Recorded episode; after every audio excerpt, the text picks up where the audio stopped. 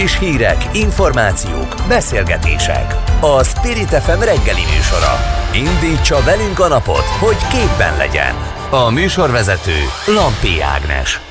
Nagyon kellemes szép reggelt kívánok mindenkinek, Nagy, nem is akármilyen reggel, mert hogy péntek reggel van, úgyhogy akár készülhetnének is a hétvégére, közben pedig hallgassák az aktuált egészen 9 óráig a szerkesztő Nagy Teodóra, az ő nevében is köszöntöm Önöket.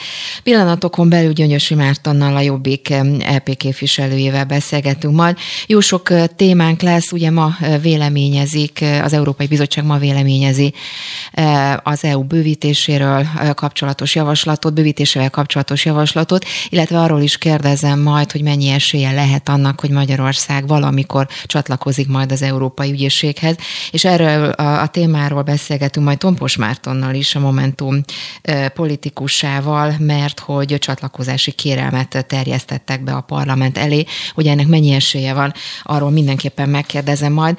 Aztán utána arról is beszélünk, hogy csökkentenék a kormánypártok egy törvénymódosítással a frakciók támogatását. A Fidesz és a KDNP egy törvényjavaslatban kezdeményezi, tehát hogy a baloldali frakciók támogatása 3 milliárddal, a kormánypártiaké pedig 2 milliárd forinttal csökkenjen ebben a ciklusban, illetve alaptörvénymódosítást és indítványoz, hogy az Európai Parlament és az önkormányzati választásokat a jövőben egy időben, akár egy napon tartsák meg. Ezt ugye Kocsis, erről Kocsis Máté beszélt, úgyhogy ez is téma lesz, még erről is beszélgetünk.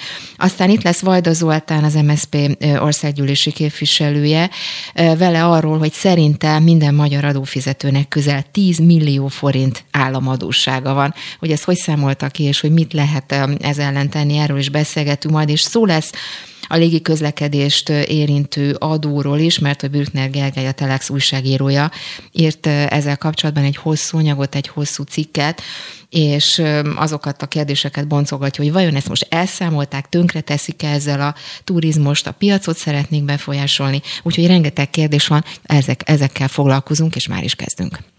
Spirit FM 92.9 A nagyváros hangja Magyarország szempontjából a bővítéspolitika nagyon fontos dimenziója az Európai Uniónak, hiszen hazánk külső határain lehetséges az instabilitás olyan régiókban, ahol továbbra is kihívást jelent a béke, a biztonság és a jólét. Jelentette ki szerdán Brüsszelben Várhelyi Olivér szomszédságpolitikáért és bővítésért felelős uniós biztos. Az Európai Bizottság pénteken fog véleményt adni Ukrajna, Georgia és Moldávia csatlakozási kérelmére. Ennek apropóján kérdezzük az uniós bővítés bővítési politikáról és a magyar érdekekről Gyöngyösi Mártont, a Jobbik Európa parlamenti képviselőjét. Aki már itt van velünk, jó reggelt kívánok! Jó reggelt kívánok, üdvözlöm a hallgatókat is. És már is beszélgettünk ezekről a témákról is, amik itt elhangzottak, de előtte egy aktualitással hagy kezdem, picit belpolitikai vonatkozása van, mert hogy az ATV.hu úgy értesült, hogy ön is indul a párt tisztújító kongresszusán elnökjelölként. Igaz a hír? Igen, valóban július másodikára kiírta az elnökség a tisztújtó kongresszust, új elnököt fogunk választani, és beadtam a szándéknyilatkozatomat, és két és fél hét múlva erre úgy tűnik, hogy sor is kerül erre a kongresszusra, és megmérettetem magam. Azért adjon egy pici háttérmagyarázatot. Van, akiket ez meglepett, meg hát ugye vannak más jelöltek is. Ön hogyan képzeli el a Jobbik jövőjét? Mennyiben különbözne mondjuk ez a Jobbik a Péter által vezetett Jobbiktól? Én úgy látom, hogy az egyik legfontosabb kérdés, ami meg az egyik legfontosabb feladat, ami most előttünk áll, hogy a pártot amennyire csak lehet konszolidáljuk. Ugye sajnos sajtónyilvánosságot kapott az a belső feszültség, ami megvan, ami ugye elvezetett Jakab Péternek a lemondásához. Én úgy gondolom, hogy az én személyem az, hogy én európai parlamenti képviselőként mégiscsak kimaradtam ebből a konfliktusból, az alapvetően így a konszolidáció irányába mutathat. Ráadásul az egyik legfontosabb megmérettetés az két év múlva egy európai parlamenti választás, aminek a felkészülésében én komoly szerepet szánok magamnak EP képviselőként. Ezt hogyan, hogyan képzelni, mik a tervei? Hát nyilván a, a, a pártnak az egyik legfontosabb feladata az az lesz, hogy mandátumot tudjon szerezni az európai parlamenti választásokon, és ehhez egy, be kell mutatni egy olyan programot, amiben bizonyítani tudja azt, hogy igenis igény van Magyarországon egy nemzeti konzervatív, egy jobb-közép pártra. Ugye itt most egy űrtátong ezen a térfélen, ugye vannak euroszkeptikus szélsőjobboldali pártok, meg vannak baloldali liberális, illetve zöld pártok ideje, hogy legyen egy hiteles, jobb közép párt Magyarországon, és ez pedig a jobbik. Azért kérdeztem ezt, és most már egy picit világosabb, mert hogy vannak legalábbis a hírek szerint ugye két másik elnökjelölt is lesz. Szintén az ATV.hu információi szerint ugye Ander Balázs, a Jobbik alelnöke, korábbi országgyűlési képviselője is megméretteti majd magát, illetve szintén olyan információk is vannak, hogy Földi István is indul ezért a posztért. Ugye ő róla annyit azért lehet sejteni, hogy ő elég közel áll Jakab Péterhez, az ő irányvonalát képviseli. Ezek szerint azért lesz egy komoly verseny. Meg tudja erősíteni egyébként az ön tudomása szerint ők is indulnak az elnöki pozícióért? Úgy tudom, és úgy hallottam, hogy igen, de ez nyilván akkor válik eh, hivatalossá, amikor a szándéknyilatkozatok nyilvánossá válnak, vagy körbe küldik a tagság eh, felé, ugyanis ugye minden jelöltnek össze kell gyűjteni a megfelelő számú aláírásokat ugye a tagszervezetektől, akkor válik hivatalossá. Tehát én is hallottam nyilván, tehát ha az ATV-hez elkerült, akkor, akkor eh, hozzám is eljutott a híre, hogy valóban hárman, hárman ambicionáljuk ezt a, ezt a pozíciót, de ez akkor akkor válik hivatalossá, amikor a szándéknyilatkozat az kikerül a tagsághoz. És egy utolsó kérdés ezzel kapcsolatban, hogy Föld István volt az, ugye, akit korábban hát erőszakkal gyanúsítottak, ugye hozzá kapcsolódott ez a botrány, aztán ugyanőt most ezzel alól felmentették, na de mégis úgy tudni, hogy, hogy, hogy az ő irányvonal, az ő elképzelése Jakab Péterét vinné tovább, akkor ez különbözne attól, amit ön szeretne. Nézd, de az, hogy Jakab Péter irányvonalát természetesen én is teljes mértékben, mint elnök helyettese egészen a, a, a közelmúltig, én is a magaménak érzem. Itt most nem erről van szó, hanem egy nagyon sajnálatos konfliktusról, ami a párton belül kialakult, és ebben a helyzetben kell szerintem egy konszenzusos szemét választani, ez pedig hát hármunk közül leginkább én vagyok. Uh-huh. Na jó, hát biztos vagyok, hogy beszélünk még erről is, csak gyors, szalad az idő, és mindenképpen jó lenne még ugye az EU-s ügyekről is beszélni. Az előbb elhangzott Várhelyi Olivérnek a véleménye is ugye a, a mai nappal kapcsolatban, ugye az Európai Bizottság véleményezésével kapcsolatban. Ön hogy látja, mekkora az esély erre, és ugye azért idézzük fel Várhelyi Olivérnek a nyilatkozatát, ugye aki úgy fogalmazott a három ország csatlakozásával kapcsolatban, hogy beadták az unió csatlakozási kérelmüket, helyzet, és hogy ezek az országok az EU-ban látják megvalósulni maguk számára a békét, jólétet, biztonságot, és hogy Európának meg kell mutatnia, hogy ez így van. Ezt hogy látja, hogy Magyarország álláspontja ezek szerint pozitív ezzel kapcsolatban, bármint ami a csatlakozásokat illeti?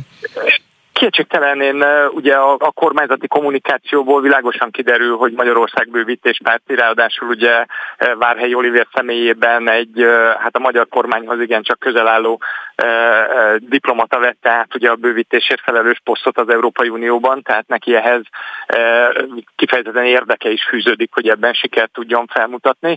Én úgy érzékelem, hogy Magyarország bővítéspárti, és ez jól is van így, hiszen, hiszen valóban fontos az, hogy ennek a közösségnek Magyarország ne a szélén legyen, főleg akkor, amikor ugye geostratégiai visszájdul ugye a szomszédságunkban, tehát szerintem is az Európai Unióra nézve és Magyarország helyzetére nézve stabilizálólag hatna a bővítés, de ennek nagyon-nagyon komoly kritériumai vannak, tehát azért el kéne kerülni azt, hogy ideje korán és nem érdemek alapján vegyen fel az Európai Unió országokat, hiszen jól látszik az például leginkább Magyarország példáján, hogy mihez tud vezetni az, hogyha mondjuk a demokratikus intézmények nincsenek kellően meggyökeresedve a, a, az országban és a társadalomban. Tehát nyilván több ilyen, ilyen kísérlet kísérletre, mint ami most Magyarországon is zajlik, eh, nincs szüksége az Európai Unióra. Mhm. Még egy kérdés mindenképpen fontos lenne, ugye itt az Európai Ügyészséghez való csatlakozásról van szó. Mindjárt beszélek majd Tompos Mártonnal is, a Momentum politikusával, mert ugye Momentum egy csatlakozási kéremet vezetett be a parlament elé, de hát Igen. ugye erről, erről már korábban is beszéltünk más pártok kapcsán is, ugye Kunhalmi Ágnes is megerősítette például, hogy az ő frakciója, már mint az MSZP frakciója ismét kezdeményezi, hogy Magyarország csatlakozzon az Európai Ügyészséghez, mert hogy szerinte nyilván nem helytálló, mondjuk úgy ez a kormányzati érvelés, hogy a csatlakozás szemben áll az ország szuverenitását garantáló alaptörvényel, de, de mégis mekkora az esély az, hogy itt egyáltalán bármilyen elmozdulás legyen? Hát az elég merevnek tűnő kormányzati állásponthoz képest.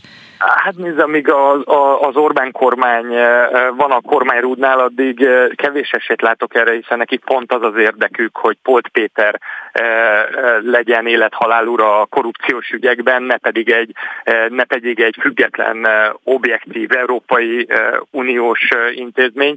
Ebben egyébként ugye az ellenzéknek az álláspontja ismert, és ebben szerintem minden ellenzéki párt egyetért, hiszen csak szeretnék arra emlékeztetni, hogy 2018-ban, 2019-ben ugye az LMP és a Jobbik volt az, amelyik eh, nagyon határozottan beállt egy polgári kezdeményezés mellé, amely ugyanezt a célt irányozta elő, azt, hogy Magyarország az Európai Ügyészséghez csatlakozzon. Ehhez az Európai Polgári Kezdeményezéshez akkor az egymillió aláírás nem tudtuk eh, összegyűjteni, eh, mert ugye közben jött egy európai parlamenti választás, meg egyebek, de, de, de nagyon világosan körvonalazódik az, hogy minden ellenzéki párt az ebben a kérdésben maximálisan egyetért. Magyarország ország akkor tud hozzájutni az Európai Uniós forrásokhoz, akkor tud az Európai Uniónak, a, akkor tudja minden előnyét élvezni az Európai Uniónak, hogyha a jogállamiságot meg tudja védeni, a korrupciót fel tudja számolni, hiszen pont ez az, amiért Magyarországra nem érkeznek meg az Európai Uniós források. Meglátjuk mindenképpen, hogy lesz ez ügyben bármilyen elmozdulás. Köszönöm szépen Gyöngyösi Mártomnak, a Jobbik EP képviselőjének. Viszont hallásra. Köszönöm. Köszönöm a lehetőséget, viszont hallásra. Spirit FM 92.9 A nagyváros hangja Magyarország Európai Ügyészséghez történő csatlakozását kezdeményezi a Momentum, közölte Fekete Győr András, az ellenzéki párt frakcióvezetője, és Donát Anna, a Momentum európai parlamenti képviselője közös sajtótájékoztatón. A részletekről Tompos Mártont, a Momentum országgyűlési képviselőjét kérdezzük. Aki már itt van velünk, jó reggelt kívánok, némi csatazajt hallok a háttérben, remélem, hogy most egy picit csendesebb lesz. vagyok éppen. Rendben. kérek, a kedves Jó reggelt kívánok. Nem tudom, hogy ebben a zajban hallotta, de pont ezzel a témával is foglalkoztunk, Gyöngyösi Mártont is kérdeztem ezzel kapcsolatban. Ő elég pessimista volt, nyilván hallotta, ugye nagyon, már korábban évekkel ezelőtt voltak erre vonatkozó kezdeményezések, ugye valamennyi ellenzéki párt már többször beszélt arról, hogy milyen feltételei lennének az Európai Gyűjséghez történő csatlakozásnak ugye azt mondta, hogy szinte egységes az ellenzék ezzel kapcsolatban, de nem lát túl sok esélyt arra, hogy a kormánypárt álláspontja ez ügyben változna. Ebben biztosan van igazság. A különbség most a korábbi időszakhoz képest az az, hogy most volt, van egy olyan lehetőség Magyarország számára, hogy több mint 5000 milliárdot utaljon az Európai Unió, ugye részben hiszen térítendő támogatás részben hitel keretében, aminek viszont az lenne a feltétele, hogy akkor Magyarország antikorrupciós lépéseket tegyen, és az hihető legyen, tehát ne e, valamilyen e, látható intézkedés, és ennek az egyik tökéletes példája lenne, ha belépnénk az Európai Ügyészségbe, de van emellett még számos egyéb opció, tehát egy független e, antikorrupciós ügyészség, vagy akár egy a közösszerzési szabályok módosítása, de ez lesz az első lépés, és mi ezért javasoljuk ezt, hogy igenis lépjen be az ország a 22 másik tagállamhoz hasonlóan az Európai Ügyészségbe. És gondolja, hogy, hogy akár a pénz, vagy ez a, ez a többi, ez a más indoklás, amit az előbb említett, ez megváltoztatja, vagy megváltoztathatja a kormányálláspontot. Eddig legalábbis elég merevnek tűnik. Hát és ugye itt komoly indoklás is elhangzott a kormánypárt részéről. Komoly indoklás, én csak ilyen, ilyen szuverenitási szövegeket hallottam, ami egyrészt nonsens, hiszen a szuverenitási kérdés az nem nagyon zavarta ideig a kormányt akkor, amikor hogyha beléptünk az Európai Unióba, lemondtunk bizonyos szuverenitási jogokról. Hogy amikor beléptünk a NATO-ba, ugyanezt tettük, de amikor mi a kereskedelmi világszervezetbe belépünk, akkor is lemondunk bizonyos jogokról. Sőt, tovább megyek, hogyha valaki olimpiát akar rendezni, akkor is le kell mondani a bizonyos jogairól. Tehát, hogy ez máskor nem zavarta a kormány, de azért is abszurd az egész, mert az Európai Ügyészség pont ugye azért dolgozik, hogy az ország határokon átinduló áfacsalásokkal, meg egyéb problémákkal foglalkozik, ezzel ezeket megoldja, ezeket felderítse, vádat emeljen. Ilyen, ilyen hatásköre viszont a magyar ügyészségnek nincsen. Tehát, hogy olyan többek közt olyan esetekben akarja védeni a állítólagos magyar szuverenitást a kormány, ahol az nem létezik, hiszen a Pol Péterféle ügyészség mondjuk Szlovákiában vagy Ausztriában nem tud eljárni. Uh-huh. Egyébként, ha már az olimpiát emlegette, akkor kérdezném, hogy mit szólnak például a Mi Hazánk javaslatához, mert hogy ezúttal ugye épp a Mi Hazánk szeretne olimpiát rendezni majd egyszer Magyarországon. A Momentum ugye annak idején pont az olimpia, hát a olimpia úgymond kampányjal került be a, a köztudatba, és most a mi hazánk ugye társadalmi és politikai vitát kezdeményez arról, hogy Magyarország pályázza meg a 2036-os nyári olimpia megrendezését, ezt jelentette be Novák előtt. Nagyon-nagyon szeretném kérni, hogy próbáljunk valamit sem, mert nagyon-nagyon-nagyon-nagyon bezavar adásba.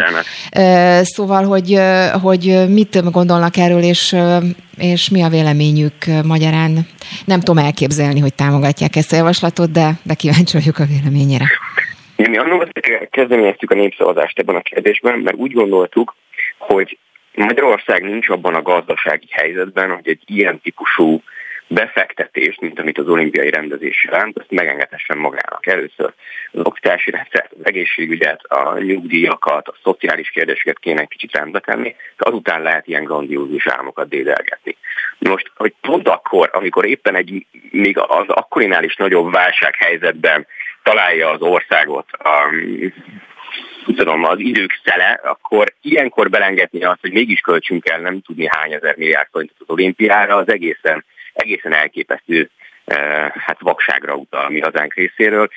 Vannak rossz nyelvek, azt mondják, hogy így a Fidesz tesztelgeti ezeket az ügyeket a különböző szatellit pártjain keresztül, majd mindenki döntse el magában, hogy ez mennyire van így. Egyébként az indoklás, ha, ha már a gazdasági helyzetet emlegette, ugye Novák előd részéről úgy hangzott, hogy, a, hogy az infrastruktúrális beruházások haszna mellett hosszú távon lendítheti fel a rendező országnak, a, illetve hát a régió gazdaságát bocsánat, tényleg próbálok olyan helyet találni, ami normális, csak úton vagyok, aztán Igen, azt, nehéz, azt megköszönném, mert így kicsit nehéz beszélgetni. Tudom, tudom. Tehát, tehát ugye Novák előtt pont arra hivatkozott, hogy, a, hogy hosszú távon lendítené fel a rendező ország, vagy akár a régiónak a gazdaságát. Tehát pont, hogy egy picit hosszú távra kellene gondolkozni, és nem a mostani gazdasági válságból kellene kiindulni. Ez egy, így önmagában jól hangzik, de akkor ezt azért mondja meg a görögöknek is, jó, hogy a hogy ez mennyire jó hosszú távon. Nekünk, nekünk úgy tűnt, hogy Görögország beroppant ebbe az egészbe, és hát azért ez mégis egy olyan ország, amelyik eurót használ, tehát elvileg stabilabb lábakon áll gazdaságilag, úgyhogy nekünk ez az érvelés az kicsit fals. Önmagában a logikával nincsen problémánk, csak közben gondoljuk már át, hogy ez a gyakorlati példák mit mutatnak, és nagyon nem ez. Tehát, hogyha a NOB tényleg elkezdi majd azt csinálni, hogy gazdaságosabb, kisebb olimpiákat próbál rendezni, vagy lefelé törekedni, akkor van értelme ilyesmiről beszélgetni. De amíg ilyen grandiózus, tényleg sok ezer milliárdot felemésztő projektekről van szó, addig azért ez kevésbé releváns. Uh-huh. Akkor még egy kérdés gazdasága kapcsolatban. Ugye tegnap jelentette be, tegnap jelentette be Orbán Viktor, hogy október 1-ig meghosszabbítják az árstoppot, az élelmiszer árstoppot is, benzinár stoppot is. Itt gazdaságilag ezt az ellenzék hogyan, vagy legalábbis a Momentum hogyan értékeli?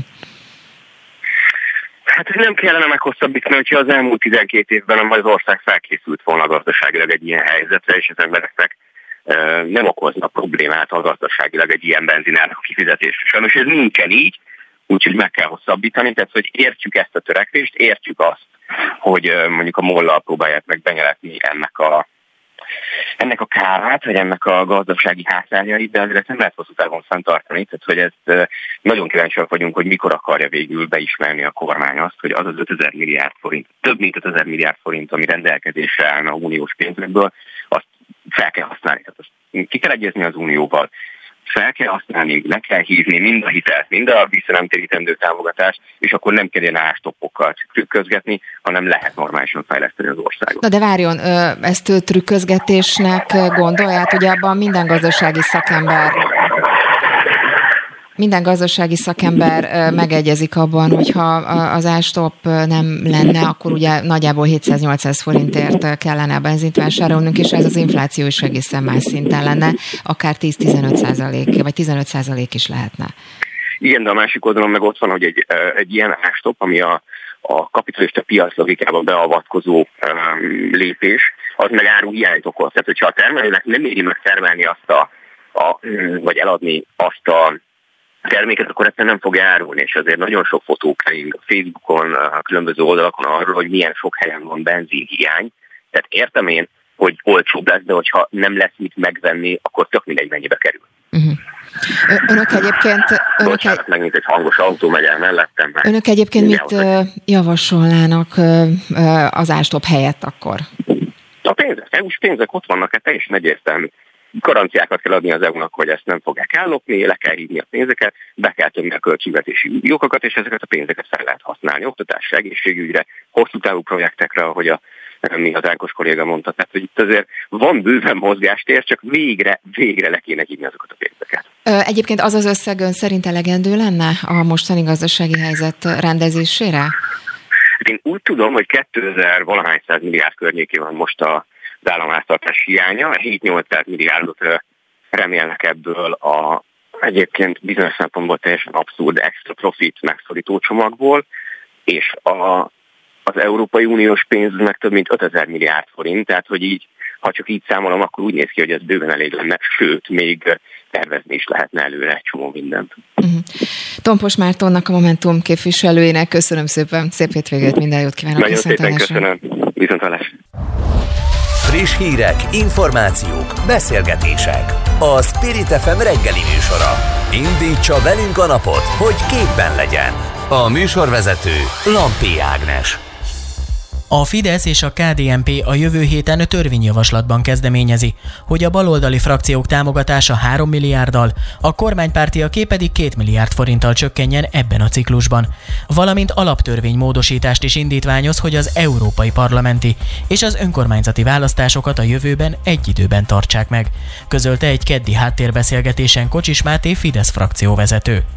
A javaslat mögött meghúzódó politikai és gazdasági érdekekről Rajnai Gergelyt, a Méltányosság Politika Elemző Központ elemzőjét kérdezzük. Jó reggelt kívánok! Jó reggelt kívánok! Kezdjük már akkor ezzel a szemponttal, mármint a spórolás szempontjával. Ugye itt elhangzottak az összegek, a 3 milliárd, illetve a 2 milliárd forint, illetve az, hogy ugye akár 9-10 milliárd forintot is lehet spórolni akkor, hogyha az európai parlamenti választások, illetve az önkormányzati választások egy napon lesznek. És ehhez képest jött elő például az, hogy elfogadta a parlament azt a saláta törvényt, amely egyrészt a miniszterelnök hatáskörébe vonta, különböző politikai vezetők illetményét, illetve eltörölték a rájuk vonatkozó fizetési plafont is, és itt vannak ugye különböző számítások szerint, de hát még az is elképzelhető, hogy a politikusi fizetések akár ilyen 4-4,5 millió forint lehetnek. Szóval hogy jön össze ez a kettő? Egyrészt a spórolás, másrészt az, hogy közben eltörölték a fizetési plafont. Nyilván ez a spórolás, ez másodlagos szempont volt, ha egyáltalán szempont volt ezeknél a döntéseknél, vagy legalábbis még nem született döntés nyilván, de legalábbis ezeknél a gondolatoknál, amikor megszülettek, nem az volt a lényeg, hogy a költségvetésnek spóroljanak, nem ez a lényeg ezeknek, hanem sokkal inkább politikai szempontok vannak ezek mögött a javaslatok mögött, de amikor vannak ezek a politikai javaslatok, akkor mindig jó ezt valami jobban elfogadható magyarázat mögé bújtatni, és akkor az egyik ilyen lehet az, hogy valóban hát nehéz gazdasági helyzetben van az ország, és akkor ezen lehet valamennyit javítani egy-egy ilyen döntéssel, de ennek különösebb jelentősége valójában nincsen mhm. gazdasági szempontból. Akkor nézzük a politikait, ha nem gazdasági és nem pénzügyi, akkor, akkor mi lehet a politikai háttér a szándéke mögött ön szerint? Hát ugye a, a frakció támogatások megváltoztatása az alapjáraton igazából azt mutatja, hogy, hogy, mi, hogy áll hozzá az intézményekhez, igazából az intézmény struktúrához egyrészt az ellenzék, másrészt a Fidesz. Tehát az ellenzék láthatóan már az egész listáítás idején is igazából már elég régóta megpróbálta a frakciók, minél több frakció alakításával maximalizálni a hozzájutó források számát. Tehát ő igazából megnézte az intézmény struktúrát, megnézte milyen papíron, milyen szabályok vannak, és megpróbált ebben a szabályokban a lehető legjobban kijönni, függetlenül attól, hogy mit akar a valóság. Tehát próbál a szabályokhoz igazodni. Ezzel szemben a, a, a Fidesz hozzáállása az, hogy az intézményeket igazítja igazából ahhoz, ami épp a helyzet, vagy amit éppen szeretne végső esetben. Tehát amikor Kocsis Máté indoklását is hallottuk, akkor ugye olyan indoklások voltak, hogy hát mennyivel többet kap a, az ellenzék összességében, mint a, a kormány, hogyha viszonyítunk mondjuk a négy évvel ezelőtti számokhoz, vagy a nyolc évvel ezelőtti számokhoz. Tehát ők az eredményt nézik, és ehhez igazítják az intézményt. Tehát igazából ezek a viták gyakorlatilag nagyon sok vita ebben a hozzáállásban, hogy az eredményt nézzük, vagy a szabályokat nézzük, ebből adódik. Mit tudom én, a, az árstop intézményén is hasonló a helyzet, tehát igazából lehet, hogy ezek nem teljesen hogy milyen be, be, szabályos, szokványos műveletek, de a Fidesz azt nézi, vagy a kormány azt nézi, hogy mi, a, mi az, ami az eredmény, és igazából mindig a felé mutat, és ezek a publikum számára sokkal könnyebben befogadható érvek, mint az, hogy na de hát ez volt a szabály már mióta, és igazából ez a nézetbeli különbség, hogy mi az eredmény, illetve mi a szabály, és melyikre kell fókuszálni, ez e, eredményezi azt, hogy, hogy ez ilyen gyorsan tud változni, és igazából azt jelzi az ellenzék számára, hogy bármilyen intézményi kényszer, amit éreznek most, hogy a választási rendszer, vagy bármi más, ami miatt nekik így meg úgy kéne cselekedni, és akkor majd az jó lesz nekik abban a szabályrendszerben, az egy pillanat alatt meg tud változni, mert nem a, az intézmény struktúra lényeg, hanem az eredmény a helyzet, amit a Fidesz elő tud állítani vele. Akkor ehhez képest ugye beszéljünk egy picit az ellenzékről is, hogy mi a, ön mit gondol, hogy mi lehet a következő lépés, mert hogy a szakértők megegyeznek abban, hogy ha a Fidesz szempontjait nézzük, ahogyan is említette, tulajdonképpen majd, hogy nem logikusnak tűnhet ez a lépés. Ugye most például arra, arra célzok, hogy, a, hogy a, egy napon tarthatnák majd 2024-ben az EP és az önkormányzati választás. Egyébként ezzel kapcsolatban például Szabó Tíme, a párbeszéd politikus azt mondta, hogy egyértelmű a Fidesz továbbra is retteg Karácsony Gergelytől, a párbeszédtől, de hogy nyilvánvalóan a teljes ellenzék kinyírásán dolgoznak, mert hogy rájöttek, hogy jobb, ha az ellenzék nem tud közösen kampányolni egy önkormányzati választás előtt, ráadásul kiátszhatják az elmúlt 30 év egyik legnagyobb válságának közelettével azt az üzenetet is, hogy Brüsszel ellen kell harcolni, és hogy ezt ki is fogják, harc, ki is fogják használni. Igen, nekem egyébként ez nem egészen világos, hogy ezt miért kell rögtön elfogadni ilyen defetista módon, hogy, hogy ez mindenképp a Fidesznek kedvezi. Egyébként van egy ilyen hogy van ilyen probléma ellenzéki, még általában ellenzői oldalon, hogy Fidesz csinál valamit, akkor már eleve azt, e, azt gondoljuk, hogy ők ezt patika mérlegen kiszámolták, és pontosan tudják, hogy ez mennyire fog nekik kedvezni. Nagyon messze van még azért az a következő választás. Nagyon nehéz megmondani, hogy ez igazából kinek fog alapjáraton kedvezni. Nyilván a Fidesznél most úgy gondolják, hogy ez most nekik kedvez, és akkor ezt elfogadja az ellenzék és ezt a premisszát, de ez pár év múlva pontosan hogy lesz, azért az nem olyan, nem olyan nyilvánvaló, már csak azért sem, mert hogy most az Európai Uniónak éppen milyen lesz a megítélése egy-két év múlva, meg a, a magyar kormánynak az Európai Unióval való konfliktusra viszonyának milyen lesz a megítélés, ez egyáltalán nem egyértelmű. Tehát simán el lehet képzelni egy olyan európai választást is, vagy európai környezetet is, amikor a magyar választók éppen elégedetlenek azzal, hogy hát az Európai Unióval való konfliktusok azok mit, mit eredményeztek az ország számára, és akkor igazából az önkormányzati választáson ez kifejezetten erősítheti az ellenzék pozícióit. Illetőleg hát azért azt is figyelembe kell venni, hogy, hogy Magyarországon az önkormányzati választásokon folytatott kampányok, tehát a helyi kampányok, azok általában sokkal intenzívebbek, mondjuk az európai parlamenti választások alatt végzett kampányok. Tehát, hogy annak ellenére, hogy minden nap hallunk európai ügyekről, és ritkábban hallunk helyi ügyekről, azért amikor kampány van, az önkormányzati választáson elég intenzív szokott ez lenni, tehát hogy azt erre elfogadni, hogy az európai kampány, el fogja nyomni az önkormányzati kampányt, hogyha együtt tartják a választást, ez nem, szerintem egyáltalán nem olyan egyértelmű. Könnyen lehet, hogy inkább fordítva, és az önkormányzati ügyek fogják átvenni a, uh-huh. az európai Akkor viszont egy gyors kérdés még a végére. Ugye említette, vagy ön is mondta azt, hogy elég sok minden változhat még 2024-ig. Akkor mi lett a cél most, mármint az időzítésre gondolok, hogy miért most ö, ö, hozta ezt elő a Fidesz? Mi lehet ennek az oka? Mert azért, amikor időzítésről van szó a Fideszről, tudjuk, hogy semmi nem történik véletlenül. Tehát mi lehet annak az oka, hogy ez most pont, pont most került elő?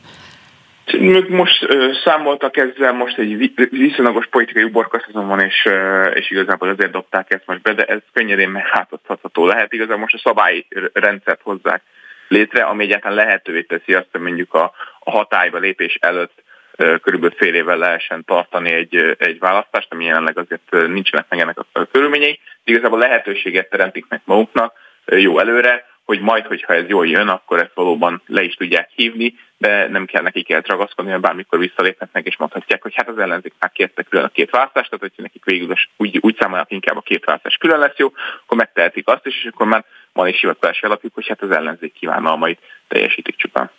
Hát meglátjuk majd, hogyan alakul. Nagyon-nagyon szépen köszönöm Rajnai Gergelynek, a Méltányosságpolitikai Elemzőközpont elemzőjének. Viszont hallásra minden jót. Viszont hallásra, köszönöm. Spirit FM 92.9 A nagyváros hangja Drámaian nőtt a magyar adósság az elmúlt tíz évben, különösen az elmúlt bő két évben. Kezelni a helyzetet csak úgy lehet, ha összehangolják a költségvetést és a Nemzeti Bank politikáját, mondta a Hírkliknek Vajda Zoltán közgazdász, a Parlament Költségvetési Bizottságának elnöke. A vonalban Vajda Zoltán, országgyűlési képviselő. Jó reggelt kívánok!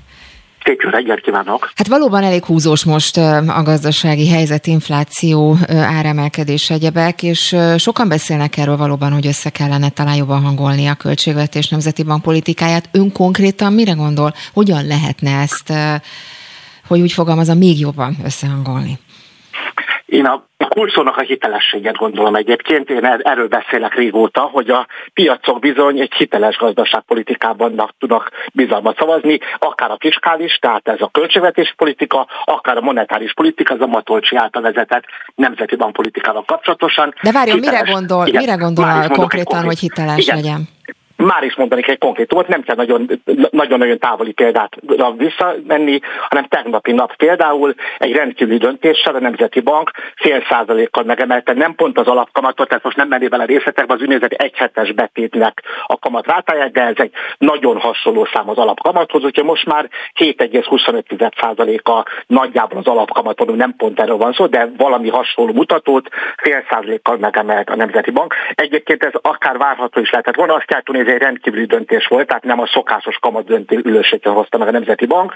Például talán reagálatot arra, hogy egy nappal korábban pedig a FED, tehát a amerikai egybank szerepét betöltő bank emelte meg váratlanul fél százalékkal az ottani kamatot, és erre mindegy arra gondolt, én is, hogy erősödni fog a forint, hiszen emlékezzük arra, hogy nem csak 4 nullára nyertünk, ami örülök, hogy 4 0 legyőztük az angolokat, de egy másik négyes is van, hogy 400 forintos lett az eurónk ebben a napokban. És bizony azt láttuk, hogy egy rövid időre visszerősödött egy pár forinttal. A forint 395-6 forintra, de ha megnézzük ma egy az árfolyamot, ismét 400 forint. És miért? Mert például rá egy pár órára Orbán Viktor bejelentette az árstopoknak a meghosszabbítását, amelyet egyébként én üdvözlök, tehát hogy minden olyan intézkedés, amely az embereknek az életét könnyebbé teszi, azt persze üdvözlöm, csak meg itt a hitelesség problémája, hogy ez hogyan, hogyan készítik elő. Tehát egyszer a Nemzeti Bank bejelent egy olyat, amely esetleg erősíti a forintot, majd rá Orbán Viktor Viktor egy másikat jelent be, amely bizonytalanságot jelez a piacokra. Tehát a válaszom az az,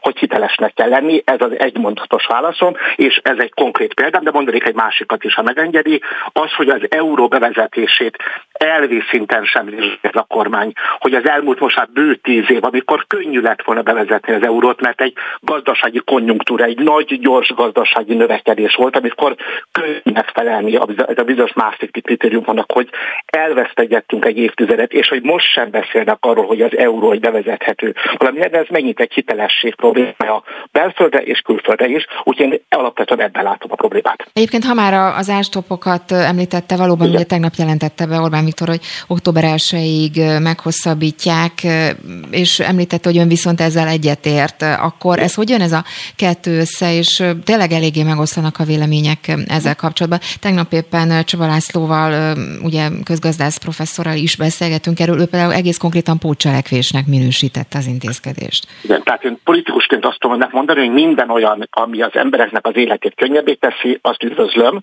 Ugyanakkor két pontosítás vagy tegyek. Egyrészt, hogy nem szeretem azt a kifejezést, amit bizony ez a kormány használ, és valahogy öntudatlanul mi is ezt átvettük, és szerintem küzdjünk ez ellen, hogy például élelmiszer árstopról beszélnek ők, és mint hogyha mi is ezt elkezdtük volna használni. Hát élelmiszer árstop nincsen, hanem 6-7 terméknek az árát maximalizálták, a csintefarhát sajátot szokták mindig mondani, de tudom, hogy van mellett az étolaj, meg a egyik típusú tej, és nem tudom, de nem maximalizálták a tojásnak az árát, nem maximalizálták a gyümölcsöknek az árát, a sajtnak, a felvágottnak, a kenyérnek, és hagy, hagy ne soroljam. Tehát, az lenne a megoldás, hogyha ezeknek nem. az árucikkeknek is maximalizálnak az árát? Bocsánat, szóval nem, nem, nem, ez csak egy ilyen distinkciót szerettem volna mondani, egy ilyen szemantikai pontosítást szerettem volna csak jelezni, hogy ne beszéljünk élelmiszerástopról, hanem ha a pótselekvést említette, hogy, hogy, hogy, hogy ez a hang, ez, ez, ez egy kifejezés elhangzott, akkor én ezzel egyetértek.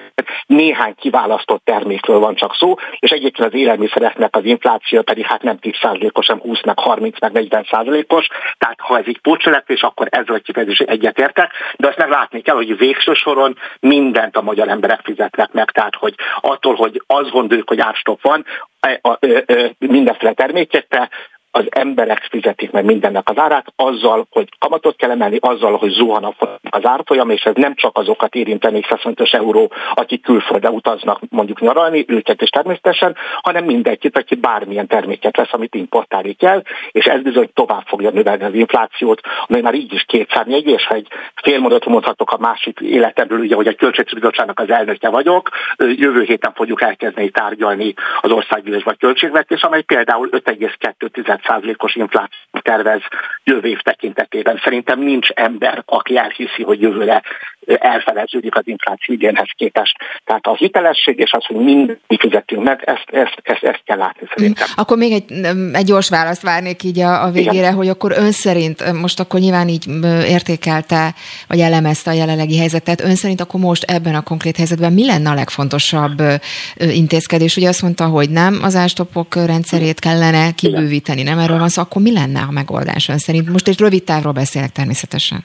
Jó, akkor rövid távon nagyon egyszerű. Szerintem be kell vezetni azokra az antikorrupciós intézkedéseket, amiket az Európai Unió megkövetel, és haza kell hozni azokat az uniós pénzeket, amely összességében 40 milliárd euróról beszélünk, hogy ezt lefordítsam forintra, 400 forintra szorozza, ez 16 ezer milliárd forintról beszélünk ebben az uniós ciklusban, 16 ezer milliárd forint, az a mi GDP-nek a negyede.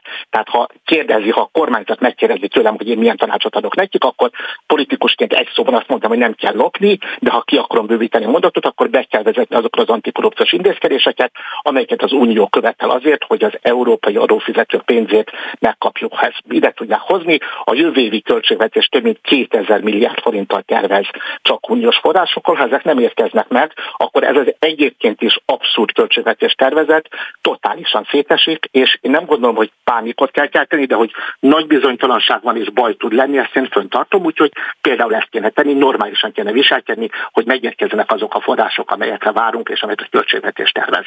Vajda Zoltánnak, az MSZP országgyűlési képviselőnek köszönöm szépen, mindezt elmondta. Viszont hallásra. Nagyon szépen köszönöm a lehetőséget, szép napot mindenkinek. Spirit FM 92.9 A nagyváros hangja nagyon szórnak a vélemények a légi közlekedésre kivetett adóról.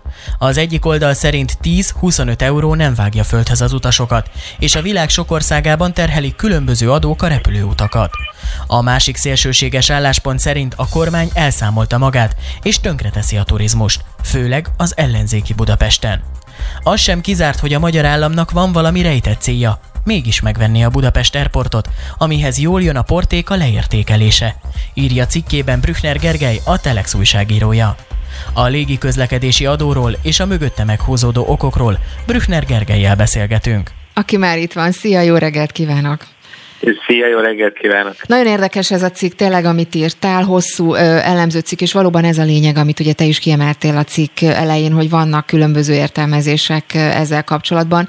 Ö, majd vegyük végig az indoklást, mert ugye te itt pontokat is írtál ezzel kapcsolatban, de hogyha a, a végén kezdjük, akkor mit gondolsz, hogy melyik, melyik álláspont áll közelebb a valósághoz?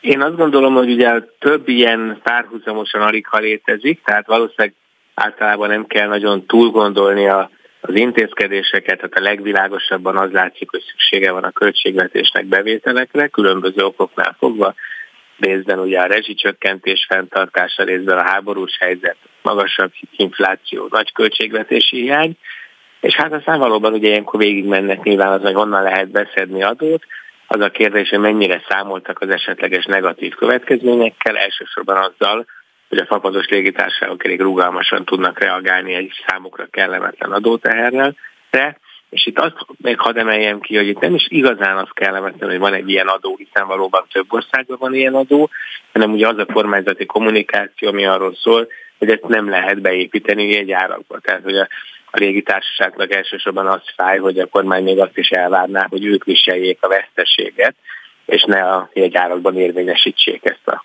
adóemelést. Uh-huh.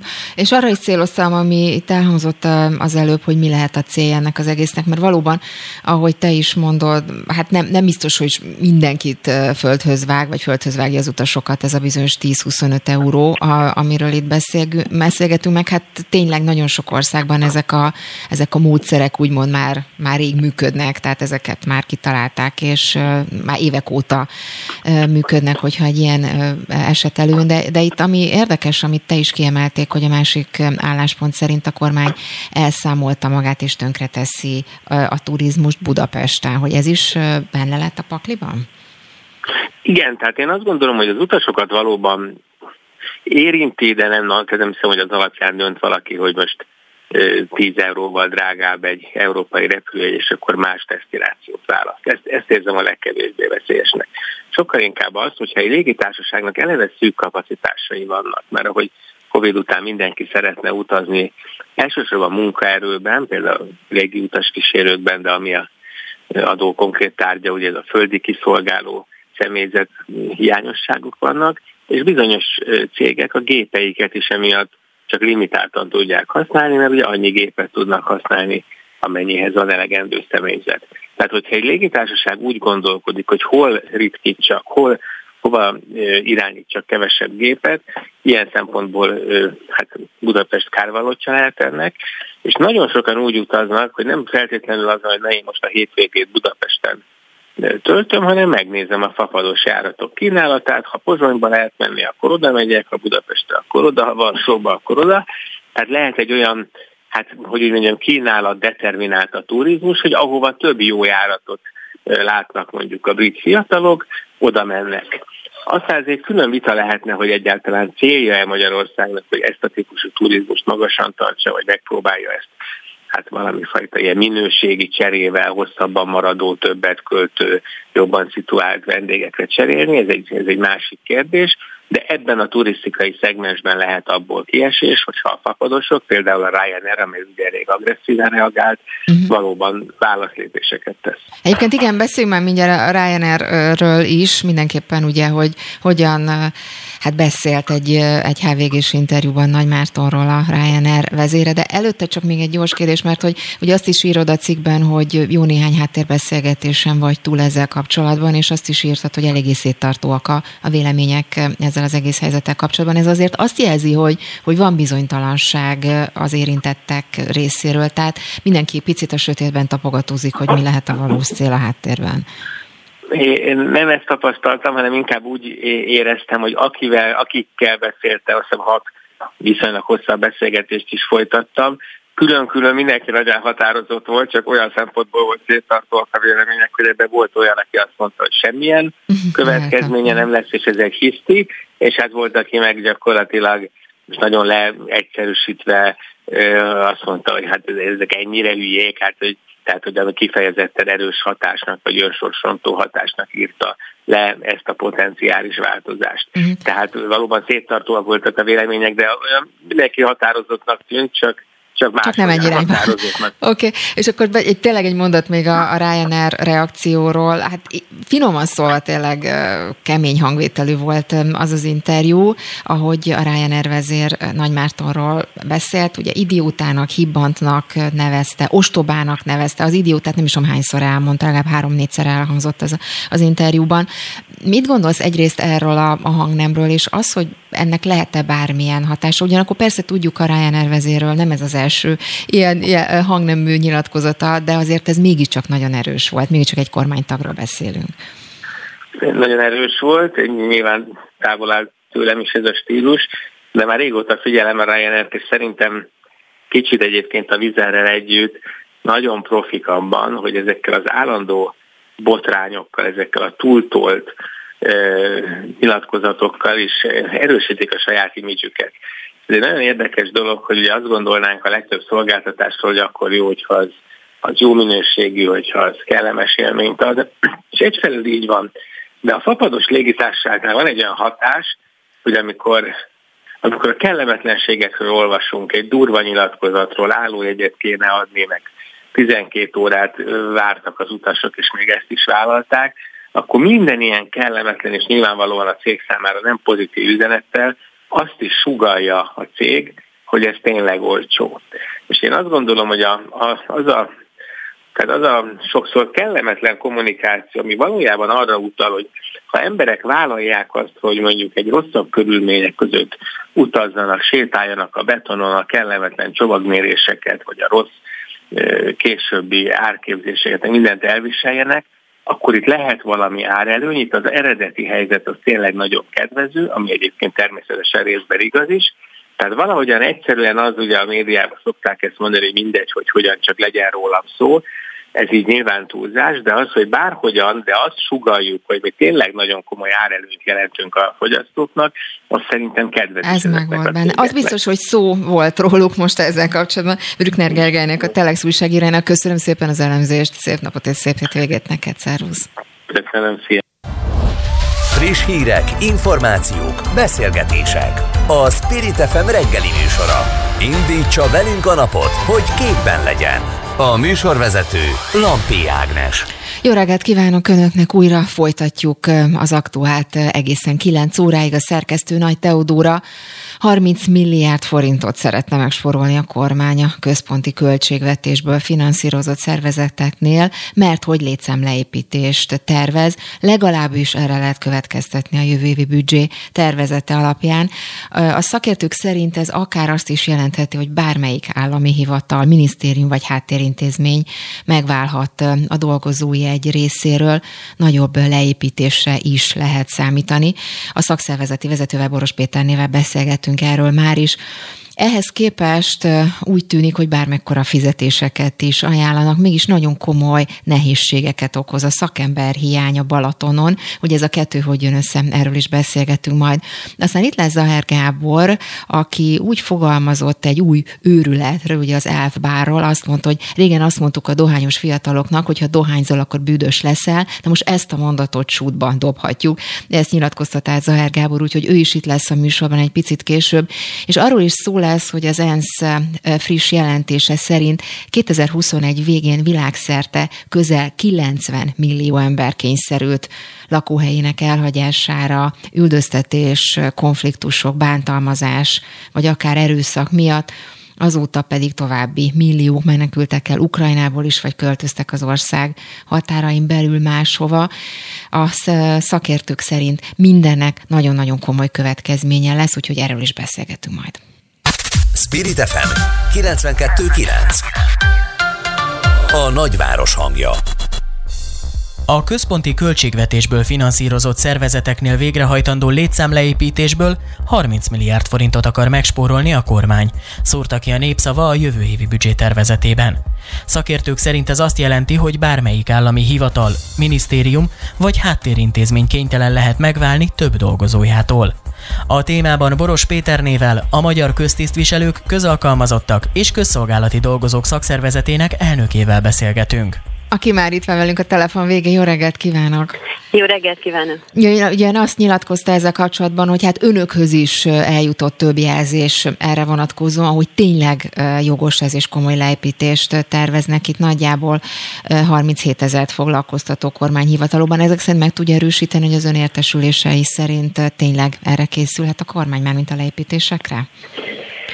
A területi közigazgatásban 32 ezer fő dolgozik, és e, a mi értesülésünk szerint ilyen 10%-os átlagos mértékben gondolkodik a kormány.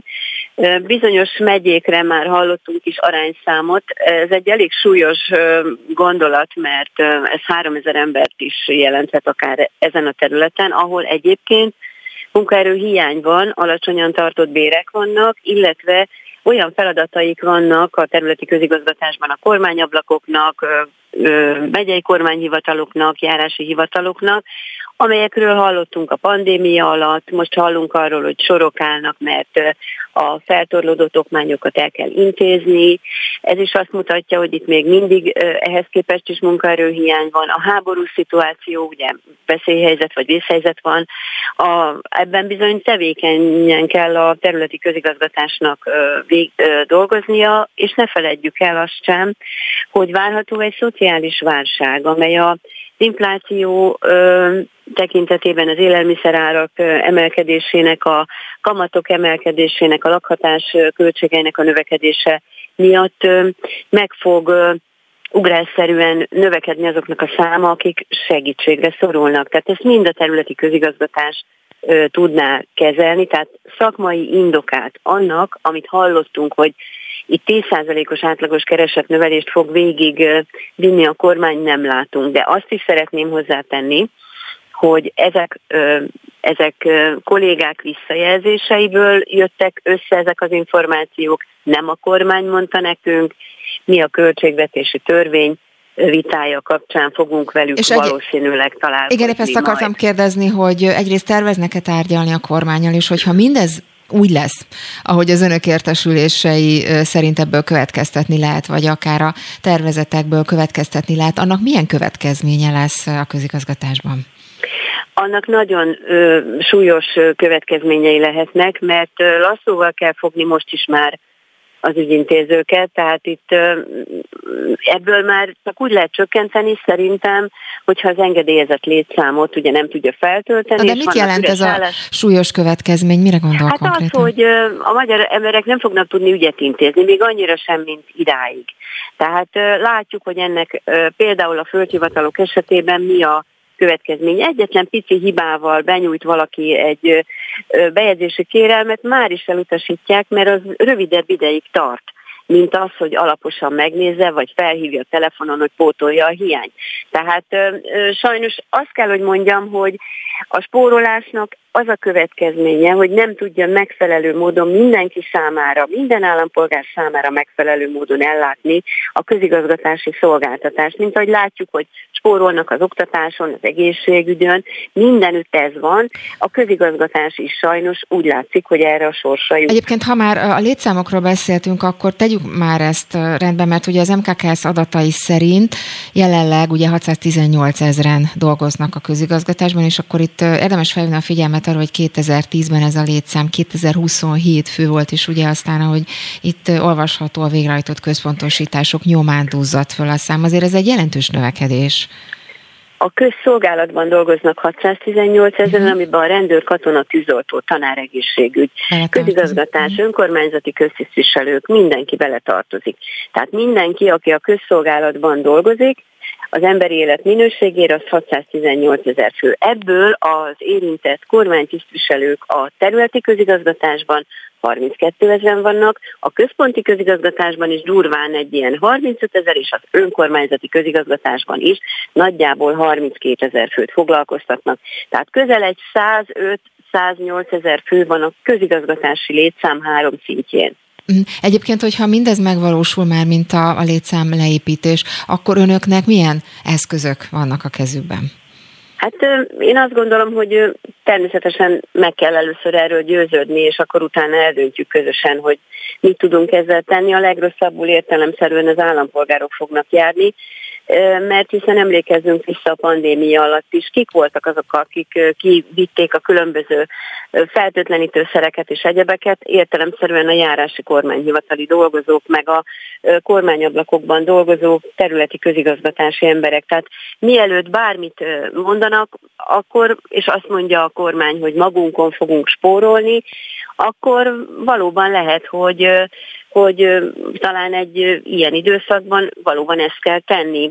De látjuk azt, hogy a, a, a központi közigazgatás szintjén vannak olyan feladatok, amelyek újak, mint például az indonéz útkapu díjrendszernek a kormány megbizotja, biztos nem két forintért teszi a dolgát, nem is vitatom, hogy szükség van rá, de ebben a helyzetben én inkább azt mondanám, hogy a, aki az emberek ügyét intézi, akkor azokat hagyjuk meg, és talán ezt a fontos feladatot, de Magyarország számára lehet, hogy nem annyira fontos feladatot, inkább hanyagoljuk. És biztos tudnék még ilyen példákat mondani, de nem akarok ebbe belemenni, mert remélem, hogy a, a kormány is belátja, hogy ez egy nagyon-nagyon rossz, rossz irány más irányt kellene keresni a spórolásra, ha szükséges. Hát mindenképpen beszélünk majd még ekkor. Erről köszönöm szépen Boros Péternének, a Magyar Köztisztviselők, Közalkalmazottak és Közszolgálati Dolgozók Szakszervezetének elnökének, hogy mindezt elmondta. Viszont hallásra minden jót. Köszönöm szépen, viszont hallásra. Spirit FM 92.9 A nagyváros hangja Átfogó akciót indít a Nemzeti Adó és Vámhivatal és a Szabályozott Tevékenységek Felügyeleti Hatósága egy új típusú eldobható elektromos cigaretta, az Elfbár kereskedelme ellen, jelentették be szerdai sajtótájékoztatójukon a szervezetek képviselői. Mindeközben Zaher Gábor toxikológus is figyelmeztetett, hogy a manórútként is ismert nikotint tartalmazó eszköz járványként terjed a fiatalok között. A vonalban Zaher Gábor toxikológus. Így van, jó reggelt, ki- jó reggelt kívánok! Szép jó reggelt, üdvözlöm a kedves hallgatókat. Egy picit próbáljon talán más pozícióba kerülni, mert nagyon-nagyon csörgünk, zörgünk, és nem igazán lehet. Az az, igaz, az az igazság, hogy vezetek, de lassan itt meg fogok tudni majd, majd állni, mert nem gondoltam, hogy egy picit hamarabb hívnak. Akkor, ha esetleg van arra mód és lehetőség, akkor tegye már meg, hogy megáll, mert picit tényleg hangos, hangos így nekünk. De kezdjük akkor azzal, amit nyilatkozott az elfbáról, erről az új őrületről, mert hogy úgy fogalmazott, hogy régen azt, mondta, azt mondtuk a dohányos fiataloknak, hogy ha dohányzol, akkor büdös leszel, ezt az egészet most sútba, sútba dobhatjuk. Ez így van. Ez így van, ezzel nem nagyon tudunk valójában mit kezdeni, azon egyszerű oknál fogva, mert ettől nem lesz büdös. Pont. Ha nem lesz büdös, akkor ez az érv is tulajdonképpen kidobható, ami, ami, ami nem jó.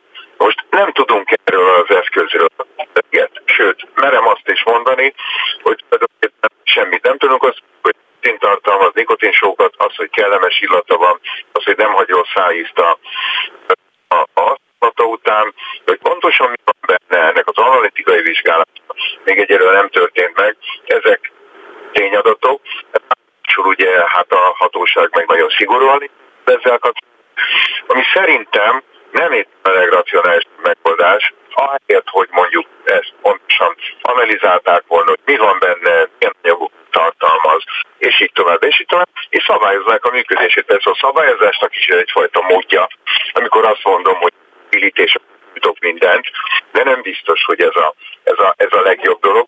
És lehet, és ez hasonló, mint ugye a kábítószer probléma 40 millió droghasználat történik Magyarországon évente, és kb. 8000 olyan büntetőügy van, amikor is ugye itt az egész ország is kiderül. Magyarán szólva, a jéghegy a csúcsának, a csúcsának a csúcsát sem éri el. Ugye a rendőrségügyeknek a száma, gondolom, hogy a, a, a, a hatóságnak most a leges legfontosabb feladata ma Magyarországon az elvárosok, dílereknek üldözése, hogy legyen. Persze igen, ennek is be kell kérnie magába a szórásba, de összességében én úgy gondolom, hogy a, a tiltás az nem feltétlenül a legjobb megoldás erre a dolog. Egy racionális szabályozás mindenképpen jobb lenne. Zahár Gábor toxikológusnak köszönöm szépen akkor a véleményét, és szép hétvégét kívánok. Viszontlátásra! Köszönöm szépen, tiszteletem csokol! Friss hírek, információk, beszélgetések. A Spirit FM reggeli műsora. Indítsa velünk a napot, hogy képben legyen. A mikrofonnál Lampi Ágnes. A szakképzett munkaerő hiánya évek óta probléma a balatoni szezonban. Idén súlyosbítja a helyzetet, hogy a pandémia alatt sok volt a pálya elhagyó, és a téli időszakban külföldön, főként az osztrák sícentrumokban munkát vállaló magyarok most nem tértek haza, mivel ezek a centrumok már nyáron is nyitva tartanak, nyilatkozta az MTI-nek Kertész Rezső, a kereskedelmi és vendéglátó vállalkozók Somogy megyei érdekképviseletének társelnöke. A témáról Makkos Péterrel, a Kisosz, Fonyód és Körzete helyi csoportelnökével beszélgetünk. Aki már itt van velünk, jó reggelt kívánok! Üdvözlöm Önöket, nagyon sok szeretettel köszönöm a kedves hallgatókat is. Na, akkor beszéljünk a Balaton uh, helyzetéről, mert hát itt uh, cikkek sorozatát lehetne uh, idézni azzal kapcsolatban, hogy milyen árakat, vagy milyen fizetéseket ajánlanak a, a különböző szakembereknek. Ellen, e, ennek ellenére sem mennek a Balatonra a szakemberek? Hát, amit a kertészet is nyilatkozott, sajnos ennek nagyon sok valóság alapja van, és azt a bőrünkön érezzük. Vannak üzletek, amelyek még ki se tudtak nyitani, olyan magas szintű munkaerő hiány jelenleg a Balatonnál, és valóban az osztrák sípályák, akik eddig a nyári időszakban zárva voltak, most az idei szezonra kinyitottak, és ilyen egészségmegőrző turizmus csinálnak. Ez azt jelenti, hogy az a munkaerő, aki felszabadult nyárra az osztrákoknál, az ugye munkát szokott vállalni a Balatonnál, sajnos ez most nem következett be. Én ezt a saját bőrömen érzem, nekem három pincérem nem jött vissza, és hasonlóan tudnának a kollégáim is nyilatkozni. Sajnos a szakemberképzés az nem a magyar éttermeseknek, és nem a magyar vendéglátásnak, és nem a Balatonnak történik, mert a munkavállalóknak a nagy részének esze ágába sincsen elhelyezkedni egy részének a szakmában. A másik része pedig, akinek elképzelései vannak, azok úrodeszkának tekintik maximum magyar vendéglátóegységeket, és külföldön vállalnak munkát a jobb megélhetés reményében. Igen, akkor beszéljünk már a jobb megélhetésről, mert ugye említette, hogy önnek három pincére nem érkezett vissza. Beszéljünk akkor a fizetésekről. Szóval mennyi az a pénz, vagy mennyi az a fizetés, amit mondjuk a pincéreinek ajánlana, vagy ajánlott, és ennek ellenére sem jönnek vissza? Hát az üzletenként változó, az az igazság. Na most itt az a helyzet, hogy mivel a balatoni szezonális, tehát itt most az nyomja rá a bélyeget a munkavállalóknak a szempontjainál, ezzel meghatározó, hogy rövidebb intervallum, amit dolgozni tudnak a Balatonnál.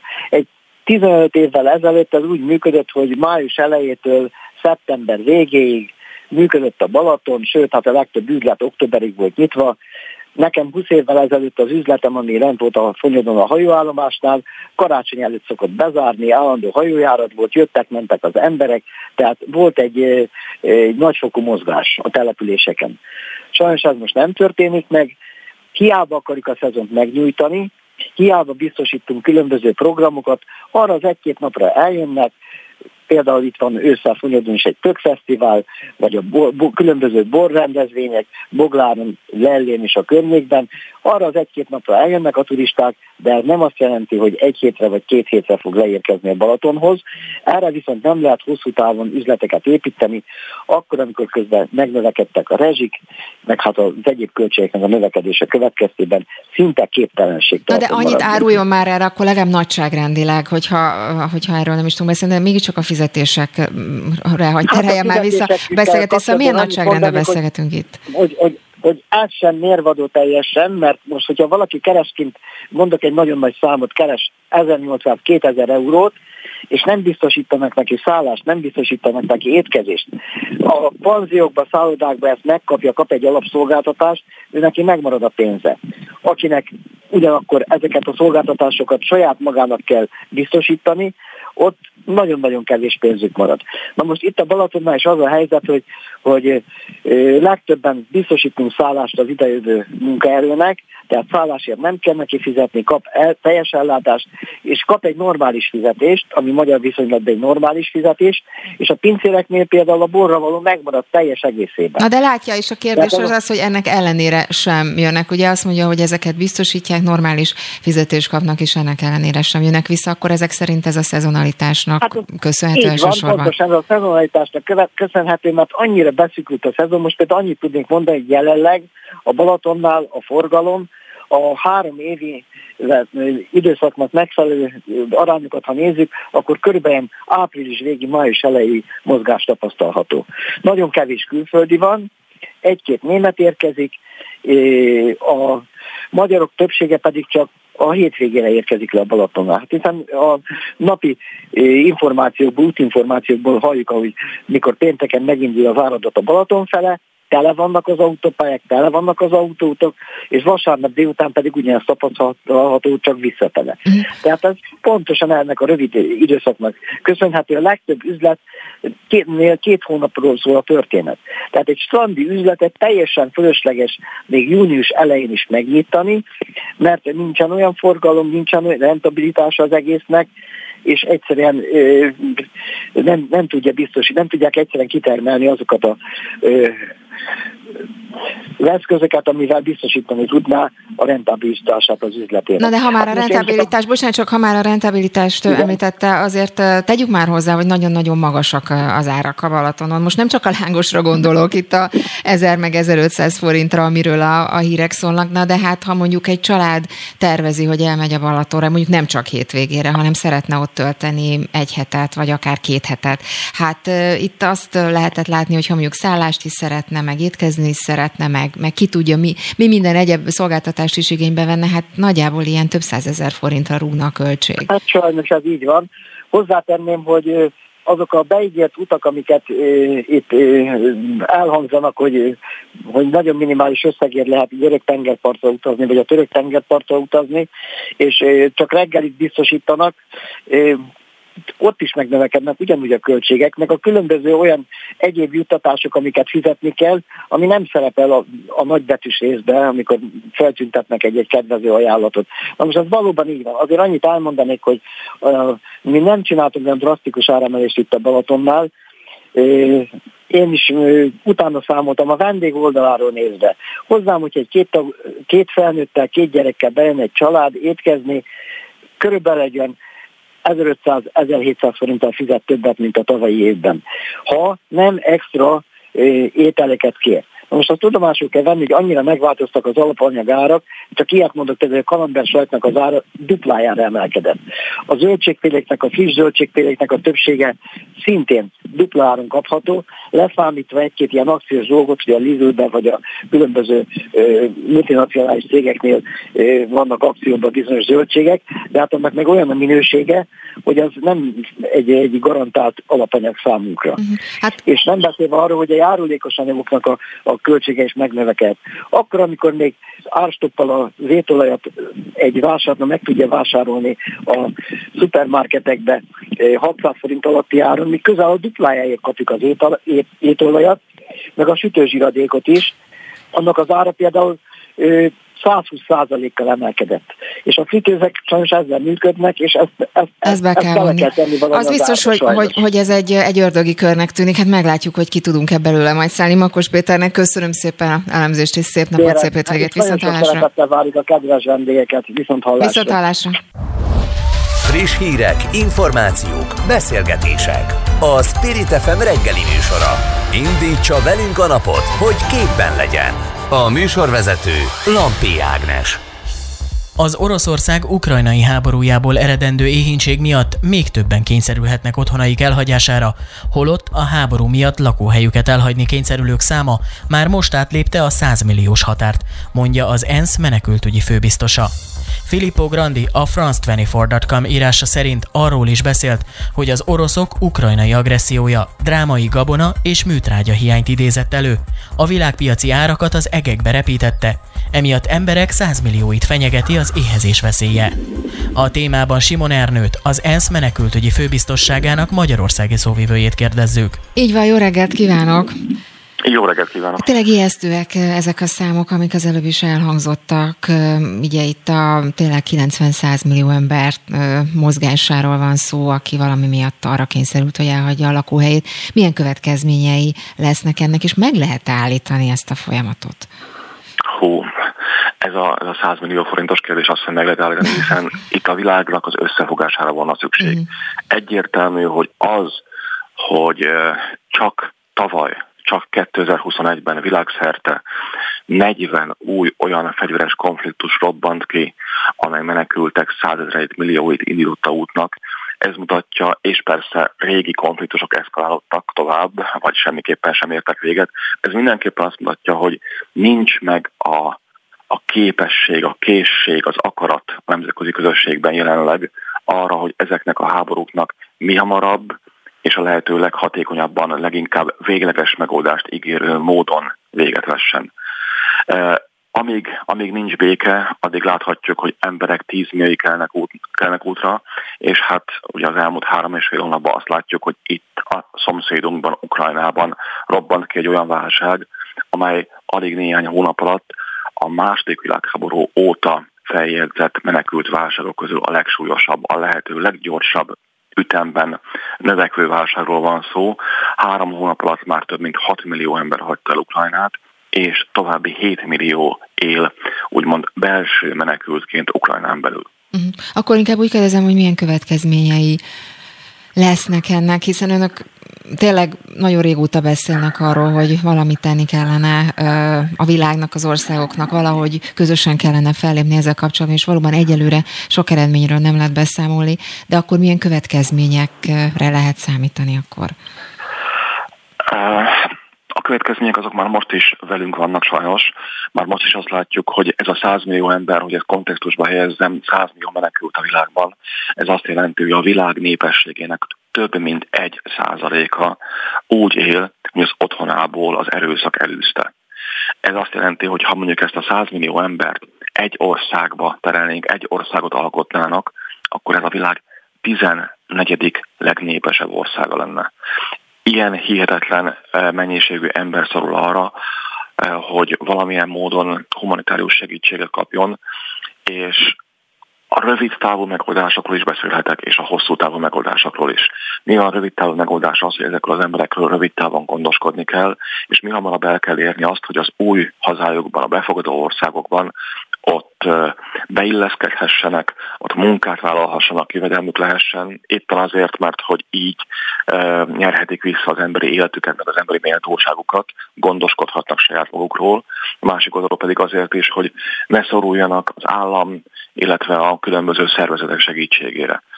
Hosszú távú megoldás pedig egyértelmű az, hogy ezeknek a konfliktusoknak, ezeknek az értelmetlen, pusztító, gyilkos konfliktusoknak véget kell vetni, ezeket a háborúkat le kell zárni, és el kell érni, hogy ezek az emberek egy békés országba hazatérhessenek. Uh-huh. Egyébként Grandi, ugye őt emlegettük az előbb itt a bejátszóban, de arról is beszélt, hogy miközben örömteli módon lépett mondjuk az országok többsége, akár ha csak az ukrajnai menekültek megsegítésére gondolunk, ugyanezek az országok mondjuk korábban más menekült válságok háborúk, más konfliktusok idején jóval kevésbé voltak szolidárisak, ugye akkor éppen a pénzhiányra hivatkozva nagyon, tehát sok ország elzárkózott attól, hogy segítséget eh, nyújtson más konfliktusból menekülő embereknek, eh, és ugye azt mondta, hogy szerinte nem szabadna, hogy ez a helyzet elfelettesse velünk a, a többi válságot. Eh, ezt hogy kell értelmezni, és hogy ennek, akkor ennek, ha, ha ez így, így van most, ennek milyen következménye lehet? Az a szomorú helyzet, hogy azt tapasztaljuk, most sincs igazán nagy változás abban, hogy a nem Ukrajnából érkező menekültekhez hogyan viszonyul a nagyvilág, hogyan viszonyul Európa. Miközben Ukrajnát egészen, egészen örvendetes módon az Ukrajnából érkezők egészen tényleg dicséretes módon kezeli Európa mindenképpen. A háború első napjától megnyíltak a határok, és azóta is ezek a határok itt vannak és nem csak tárt határokkal, hanem tényleg szó szerint tárt karokkal várjuk a menekülteket, és gondoskodunk róluk szerte Európában. Mi több, ez a 2001-ben megfogalmazott eh, átmeneti védelemről szóló irányelv, amit az Európai Unió életbe lépett, ez tényleg arról szól, hogy aki most Ukrajnába érkezik ezzel a tömeges menekült hullámmal, az eh, akadálytalanul tovább utazhat Európa, az Európai Unió bármely országába. Eh, tehát egy európai szintű összefogás, együttműködés, szolidaritás bontakozott ki. Az ENSZ menekügyi szeretelemében mi mindig is azért e, amellett érveltünk, hogy tömeges menekült válságok esetén ne legyen egy-egy ország, amely ennek, a, ennek a az oda áramló menekült áradatnak a, a terhét viseli, hanem ezeken az országokon, ezeken az úgynevezett frontországokon a többiek segítsenek ugyanilyen szolidaritással. És ugyanúgy, ahogy Ukrajnában az emberek a háború, az erőszak, az életveszély elől menekülnek, ugyanúgy azokon az embereken, akik a világ más tájain az életveszély elől kell, hogy meneküljenek, hasonlóan kellene gondoskodni nemzetközi összefogással és hasonlóan tárt karokkal, tárt szívekkel. Uh-huh. Még egy utolsó kérdés, hogy itt a számokat emlegettük a beszélgetésünk elején, ugye több tízmillió ember mozgásáról. Ezek a tendenciák korábban is hasonlóak voltak? Ilyen nagyságrendben mozogtak az emberek, vagy, vagy itt volt esetleg bármi változás? Ugye azt mondjuk, hogy most ez a bizonyos 100 milliós szám, ez a legmagasabb azóta, amit után létrejött, de a mostani jelentésünk, amit a menekültek legnapja előtt, az június 20-án jövő hétfőn lesz, minden évben teszünk. Ez a Global Trends, globális trendek című jelentésünk, ez azt tartalmazza egyebek között, hogy az elmúlt tíz évben évről évre, minden egyes évben töretlenül nőtt a menekültek száma, és a mai 100 millió az jóval több, mint kétszerese a 10 évvel ezelőtti 40-42 milliónak. Hát elgondolkoztatóak a számok. Nagyon szépen köszönöm Simon Ernőnek, az ENSZ menekültügyi főbiztosságának Magyarországi szóvivőjét hallották. Viszontlátásra. Köszönöm szépen. Spirit FM 92.9 A nagyváros hangja Elnézőbbek a munkahelyek, ha a férfi hiányzik a gyerek miatt, mintha a nő. Az apák fele úgy érzi, nincs elég időt a gyermekével, a gyerekvállalás pedig alapvetően átrendezte a fizikai intimitást a szülők között. Általánosságban elmondható, hogy a leghosszabb idő, amit egy apa eltölt kettesben a gyerekével, 24 óra. Többek között ezekre a következtetésekre jutott az SOS gyermekfalvak legfrissebb felmérésében. A kutatásról Romet Balla Ágnessel, az SOS gyermekfalvak adománygyűjtési és kommunikációs igazgatójával beszélgetünk.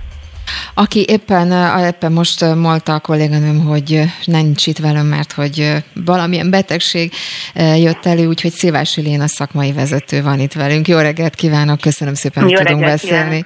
Kívánok. Jó reggelt. Beszéljünk akkor erről a, a kutatásról, amit az SOS gyermekfalvak készített. Eléggé megdöbbentőek voltak ezek az adatok, ezek az információk, amelyet itt elhangoztak, és hogy talán az egyik érdekesség, hogy a férfiak jelentős része szerint ugye a gyermek születése után tulajdonképpen eléggé megváltozik a helyzet a, a családban, lényegesen lecsökken a szabad ideje a felnőtteknek, a szülőknek, anyának, apának, és alapvető változás következik be a családok életében, és aztán utána beszéljünk arról, hogy miért van az, hogy mondjuk az apák ennyivel kevesebb időt töltenek a gyerekekkel.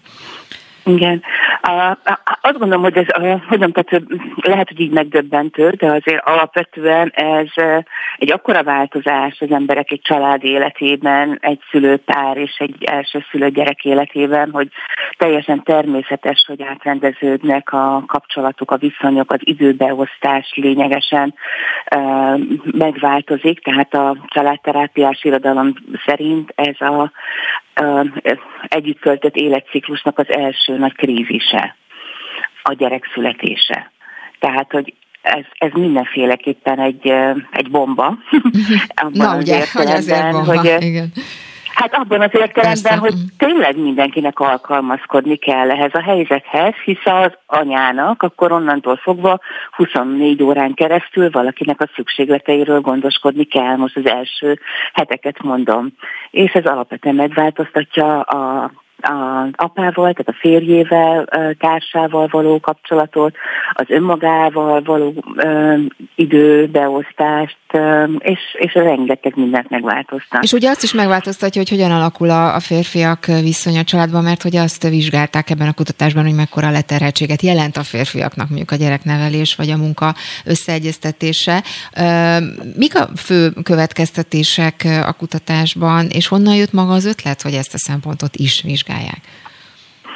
Hát az ötlet azonnal jött, hogy apák napja közeledik, tehát üdvözöljük innen is az apákat. És, és azt gondoltuk, hogy ha már az anyákat vizsgáljuk, akkor a, a mármint az anyák nem vizsgáljuk, hanem azt gondolom, mi kutatásainkkal csak a figyelmet szeretnénk felhívni így az aktuális nehézségekre a gyereknevelés környékén, lévén, hogy egy olyan szervezet vagyunk, akik elsősorban gyerekek érdekével, szükségleteivel foglalkozunk, hogy a gyerekeknek jobb legyen Magyarországon, és hát az apák szerepe szerintem óriási a gyerekek nevelésében. És, és ezért gondoljuk, hogy hogy egy nagyobb hangsúlyt kell tenni az apák szerepére, és ahhoz, hogy ezt jól lássuk, ahhoz, ahhoz elemezni kell, vizsgálni kell, meg kell kérdezni, meg kell hallgatni, és, és következtetéseket levonni. A mi következtetéseink talán olyasmik, hogy nem sokat változott, tehát hogyan változott az apák szerepe a gyereknevelésben, valószínűleg tudatosabbak, a fiatal apák sokkal inkább jelen vannak,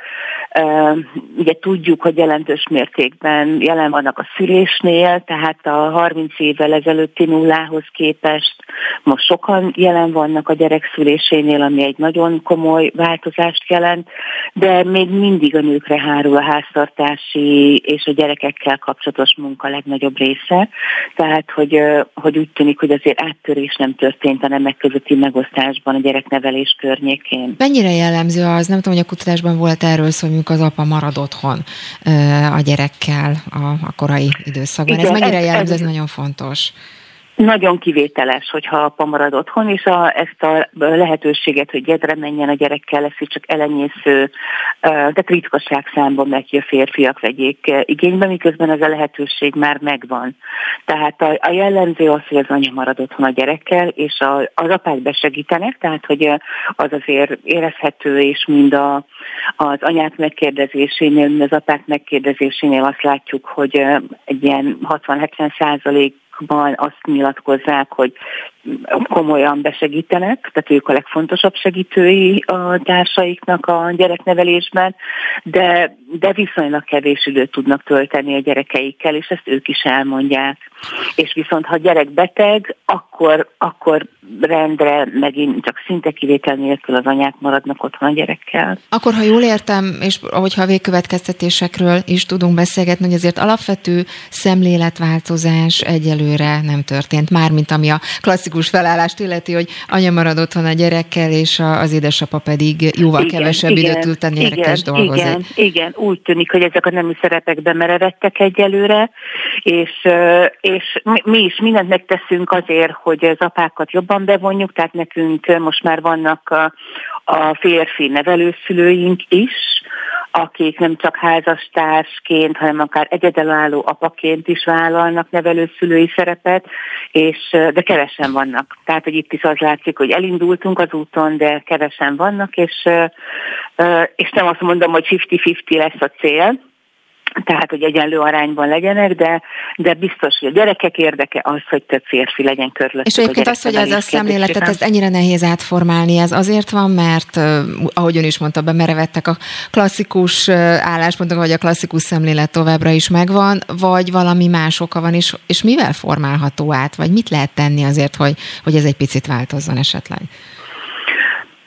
Hát talán azt mondom, hogy a mintákkal, tényleg, hogyha látunk példákat arra, hogy ez hogy oldható meg, meg e, nyilvánvaló, hogy a keresetek azért itt sokat számítanak, tehát hogy, hogy e, a bérviszonyok egész egyszerűen, tehát hogy azért Magyarországon nyilván ez rétegenként nagyon különböző, hogy ki hogy tud keresni, de de azt hiszem, hogy az a hagyományos vélekedés, hogy a férfi a pénzkereső szeret és hogy neki az a dolga, hogy, hogy pénzt hozzon haza, és a munkaerőpiacon a nők még nem erősödtek meg annyira, hogy, hogy akár ők is végezhessenek munkát, és ez megéri a családi kassa szempontjából. Hú, hát akkor itt még lesz, lesz tennivaló bőven. Nagyon-nagyon Igen. szépen köszönöm Szilvási Lénának a SOS gyermekfalvak szakmai vezetőnek. Viszontlátásra!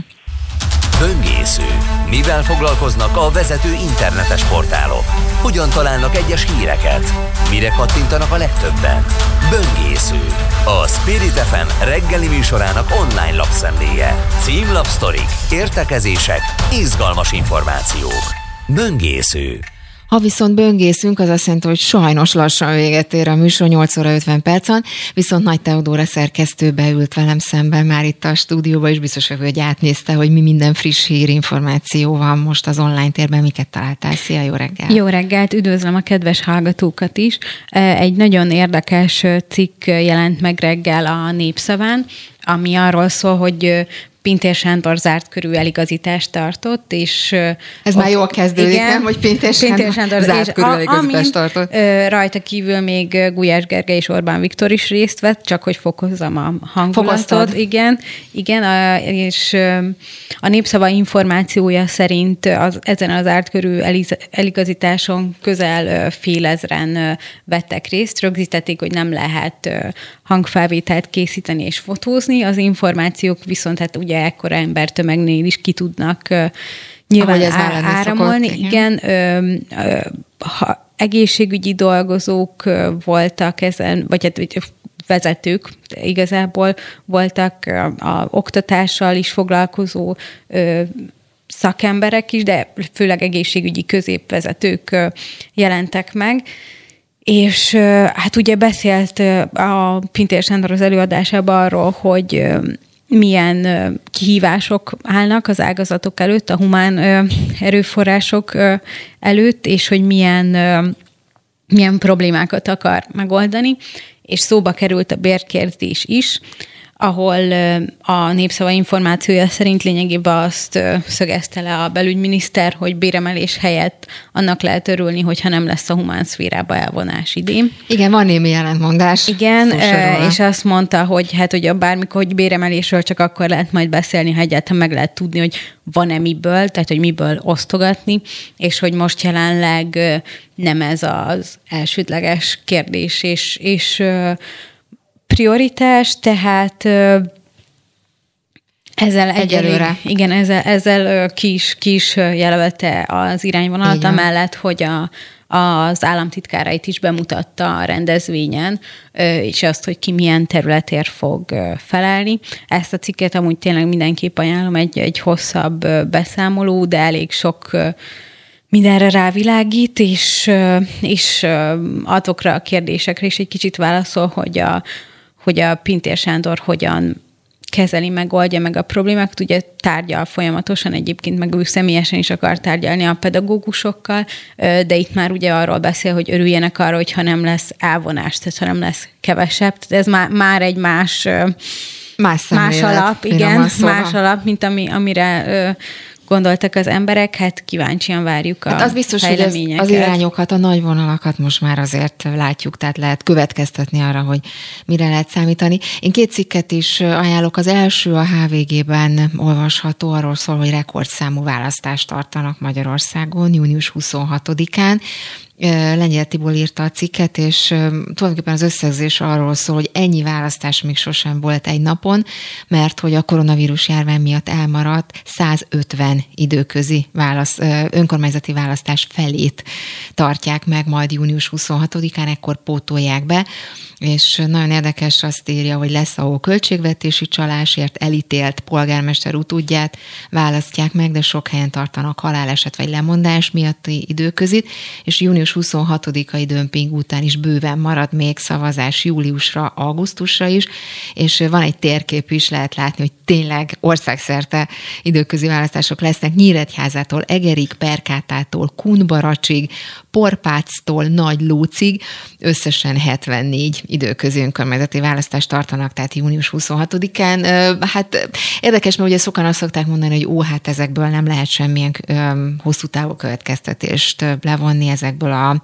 időközi választási eredményekből, de szerintem is azért hoztam ide ezt a cikket, mert amikor egyszerre ilyen sok választást adnak, és tényleg ilyen még nem volt, akkor azért arra talán érdemes majd odafigyelni, mármint Ab- az eredményekre. Abszolút, meg az, hogy azért ez viszonylag a választásokat követően gyors, gyorsan van, tehát nem akarunk, meg nem fogja, úgy, mivel, hogy önkormányzati választásról van szó, nyilván egy, nem fog eldönteni egy csomó minden, de azért trendeket tud jelezni, pláne az, hogy ugye több olyan hely is van, ahol a ellenzéki képviselők azért este, főleg fővárosban, hogy azért, azért kell időközi választást tartani, mert beültek a parlamentbe. Ez az is, az is érdekes, hogy kikerül a, az ő helyükre, meg pozíciókba. Voltak ebből viták is egyébként a fővárosban is, a Momentum és a DK között, szóval az szerintem van, van jelentősége is, és érdekes is, meg tényleg az, hogy a választások utáni sokból az ellenzék fel tudott-e annyira állni esetleg helybe, vagy van olyan helyi Abszolút. szervezet rendszere, hogy tudják hozni ezeket a, ezeket, Úgy, vagy egy, egy pár helyet legalább. Úgyhogy lehet, hogy majd a hétfői aktuában is szó lesz erről, ha addigra meg lesznek az eredmények természetesen, úgyhogy ez mindenképpen egy, mármint 26-a után 26 természetesen. 27-én. 27-én, igen, most hirtelen el is, még csak 17-e Bár van. megmondhatjuk 20-án is előre az eredményeket, Na, az egy csak érdekes, akkor a jós gömbünket veszük Az elő. egy érdekes felemény lenne. És akkor még gyorsan a végére egy cikket a 24.hu ír arról, hogy forgalmi apokalipszis, vagy egy élhető Budapest lesz e, az útlezárásokból. Hát régi történet. Minden esetre Karácsony Gergely a cikk szerint ismét napérendre tűzte a Pesti, Pesti alsórakpart és a Lánchíd autómentesítését. Ugye erről mi is már többféle fórumon, más műsorban is beszélgettünk. Ugye emiatt kormánypárti bírálatot kapott, nem csak egyébként onnan, hanem autós érdekvédelmi szervezetek is kritizálták. A cikkben egyébként megszólal Balogh Samu várostervező, a főpolgármester kabinet főnöke is, Tóth Zsuzsana, autóklub jogi képviselője, szóval egészen körbejárták ezt a témát, új aspektusok is vannak, ez egy kimeríthetetlen téma szerintem. Abszolút, abszolút is, hogyha erről beszélünk, akkor ez tényleg a reklámhelye is lehet, pont a beszóló adásába foglalkoztunk ezzel, és ott tényleg az autósok és a balogsamú is, gyalogosok, tehát ott is mindenki, kerékpárosok, mindenki, aki, aki érdekelt az ügyben, közlekedési mérnök is. Hát nem könnyű, nem könnyű nem igazságot tenni ebben az ügyben, de jó, vagy ezt az adást tényleg ajánlom a kedves hallgatóknak, egy pár hete készült, mert teljesebben lehet rálátni a témára, nem csak érzelmi alapon. Így van, nagyon sok racionális érv is elhangzott, úgyhogy köszönöm szépen Nagy Teodórának is. 8 óra 57 perc van, ami annyit jelent, hogy tényleg, most már tényleg véget ért az aktuál legközelebb hétfőn lesz a szokásos időben 9 órakor.